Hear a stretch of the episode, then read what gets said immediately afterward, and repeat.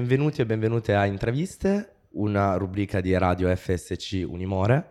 Siamo al DIC Festival, eh, il festival del giornalismo d'inchiesta e oggi siamo in compagnia con Marco Nassivera, Buongiorno. giornalista, direttore del telegiornale Arte e un'emittente televisiva franco-tedesca. Benvenuto.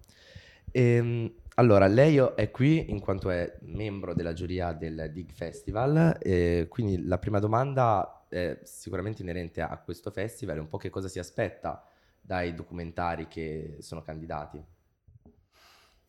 Innanzitutto dal, dal festival io aspetto un incontro con il pubblico, perché non dobbiamo dimenticare che questo mestiere lo, lo facciamo per il pubblico, non per stare tra di noi, tra giornalisti. Quindi eh, spero che, che la gente di Modena e dintorni vengano a vedere i film e anche a incontrarci, perché penso che oggi eh, il giornalismo, i giornalisti soffrono da, dal- da- di un, un manco di, di fiducia. Quindi il nostro dovere è di andare sul campo, nella strada, per incontrare la gente e parlare del mestiere. Poi eh, sul fondo diciamo che abbiamo una selezione di, di film veramente altissima e spero che, che- la gente va a vederli, poi parlare e parlare e parlare. Questo manca, manca tanto nel mestiere. Siamo un po' chiusi tra di noi nelle redazioni, bisogna andare all'incontro della gente. Quindi spero questo.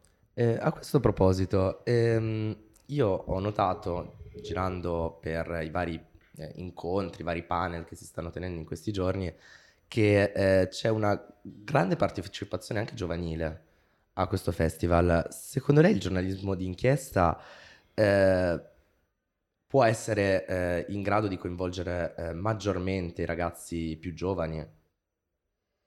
Sì e no. Eh, sì, perché bisogna cominciare, non bisogna aspettare di essere vecchi per, per lavorare sul campo dell'inchiesta. Eh, però è come un cuoco, quando fai la scuola di, di cucina non apri un ristorante con 4 stelle, bisogna imparare con altri che hanno un po' più di, di mestiere. Quindi per me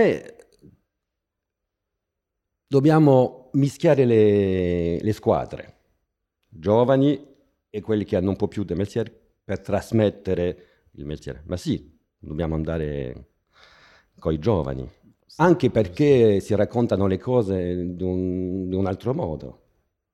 Giusto.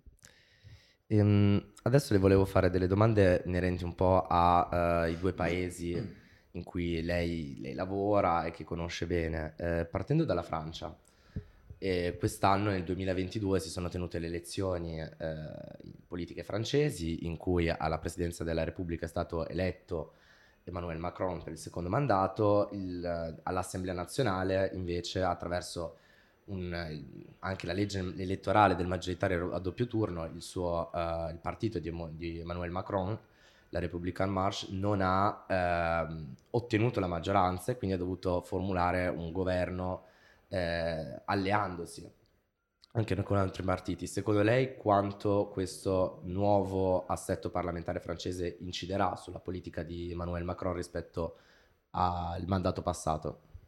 sarà più difficile, sarà più difficile e, e la questione di sapere se andrà più a destra o più a sinistra e vediamo bene che va più a destra perché gli alleati sono, sono i par- piccoli partiti della destra, però, eh, e mi dispiace un po' di dire questo, ma eh, la Camera adesso riflette più la realtà di cosa pensano eh, i francesi, purtroppo.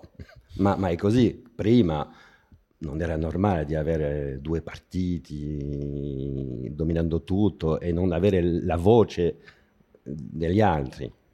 Quindi spero che, che ci faranno dei compromessi perché la vita non è bianca o nera, quindi speriamo, vediamo.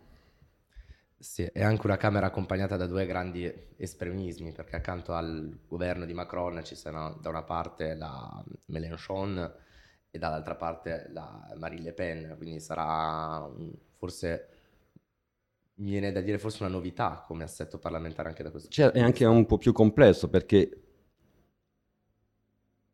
il partito di Le Pen è un partito vero e unico, diciamo. Uh, la, la NUPES di Mélenchon è, ci sono due, tre, quattro partiti e non sono sicuro che, che non spacca un momento. Che Quindi, non si separeranno sì, entro sì. la fine del mandato. Perché adesso abbiamo delle, quest'anno avremo delle misure difficili da, da prendere su, sulle pensioni, sulla uh, gente che non lavorano, le allocazioni, tutto. E qui ved- vedremo come, come, il governo si muoverà. si muoverà a destra o a sinistra e penso che ci sarà anche la gente nella strada e tutto. Vediamo. Vediamo, vedremo anzi. E passando invece alla Germania, eh, la Germania durante, anche la Germania ha avuto un enorme cambiamento in questi ultimi anni, è passata da eh, avere come cancelliera Angela Merkel, che è stata la protagonista forse della storia europea per 15 anni, e in merito anche ai rapporti con la Russia, eh, eh, Angela Merkel ha eh, spesso fatto da eh, mediatrice tra eh, gli interessi europei e la Russia in molte situazioni di, di, di crisi. Attualmente forse Scholz invece questo atteggiamento di mediatore non l'ha utilizzato o comunque non, non, l'ha, non l'ha, ripreso da, da, Angela Merkel e allora mi sono chiesto ma è probabilmente per la formazione del nuovo governo a semaforo che non vede più quindi cristiano-democratici ma un, dei movimenti molto più mh, ten, di sinistra in, come i Verdi o i socialdemocratici che eh, rappresentano il cancelliere e i liberali? Sì, sì, sicuramente, sicuramente. E poi eh, c'è stata la, la, guerra in Ucraina che ha cambiato tutto e il rapporto di Scholz con, con la Russia non è lo stesso. E poi eh, i Verdi sono fortissimi in Germania e, e, questa guerra, questi rapporti con la Russia rimettono anche in campo eh, i legami con, con, con l'energia. Eh, quindi è un cambiamento veramente forte in, in, Germania. Sì, sì, penso che non sarà più, più il stesso rapporto e, e, non saranno più i tedeschi, non, non potranno più fare questo, questo lavoro che ha fatto la, la, Merkel. Ma non so neanche se è stato un buon lavoro per anni, è stato un po'... Forse, mm. col seno del poi, vedremo. E, ehm, una domanda inerente invece all'Europa più nel contesto generale. Io ho notato da, almeno secondo il mio punto di vista, dal 2020 un'Europa che possiamo dire a due velocità, nel senso che è, è stata un'Europa compatta nella, nel sanzionamento per esempio della Russia durante il conflitto, ma anche nei momenti di pandemia si è dimostrata un'Europa unita. È stata un'Europa che mh, ha visto senza problemi mh, almeno per quasi tutti gli stati membri, re, rinnegare l'atto commesso dalla Russia nei confronti del, dell'Ucraina. E, però d'altra parte è eh, un'Europa che ehm, eh, torna ad essere l'Europa dei protagonismi nel momento in cui si mette sul tavolo il tema dell'energia, della, delle fonti energetiche. Quindi mi chiedo, nonostante un senso di unità maggiore che negli ultimi anni forse è nato, negli ultimi anni siamo, abbiamo iniziato forse a sentirci un po' più europei, il processo di integrazione sta avanzando o stiamo tornando indietro? Questa è una vera buona questione. Veramente non lo so. E, eh, I giornalisti devono dire alle volte che non sappiamo tutto. Uh, il mio punto di vista è che abbiamo cercato di, per anni di dire dobbiamo tutti pensare la stessa cosa per andare, per allargarsi e tutto. Penso che è un, una cosa sbagliata.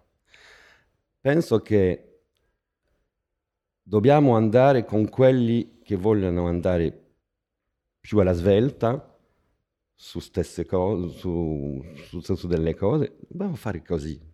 Quindi avanzare su due o tre grandi idee tutti insieme, come sulla pandemia, e dopo andare. Se in qualche paese vogliono stare un po' dietro, non fa niente, perché sennò non la faremo questa Europa con 30, domani 40 paesi, aspettando che tutti sono d'accordo. Quindi penso anche che è una cosa buona. Giusto, giusto. Ehm, è vero anche, un processo di inte- un allargamento deve comunque implicare un allargamento anche magari di idee da ecco. parte di tutti, è vero. E anche questo non è, non è facile esatto. e lo esatto. vediamo bene. Esatto. E vedremo con l'Italia mm, domani. Eh, vedremo. Adesso siamo in silenzio elettorale, mm. speriamo, e vedremo. Allora io la ringrazio eh, per la sua disponibilità, grazie alle ascoltatrici e agli ascoltatori di Radio FSC. Radio FSC Unimore continua con altre interviste e eh, per restare aggiornati seguiteci sui nostri canali di Instagram, eh, YouTube, Spotify e sul nostro sito web Radio FSC Unimore.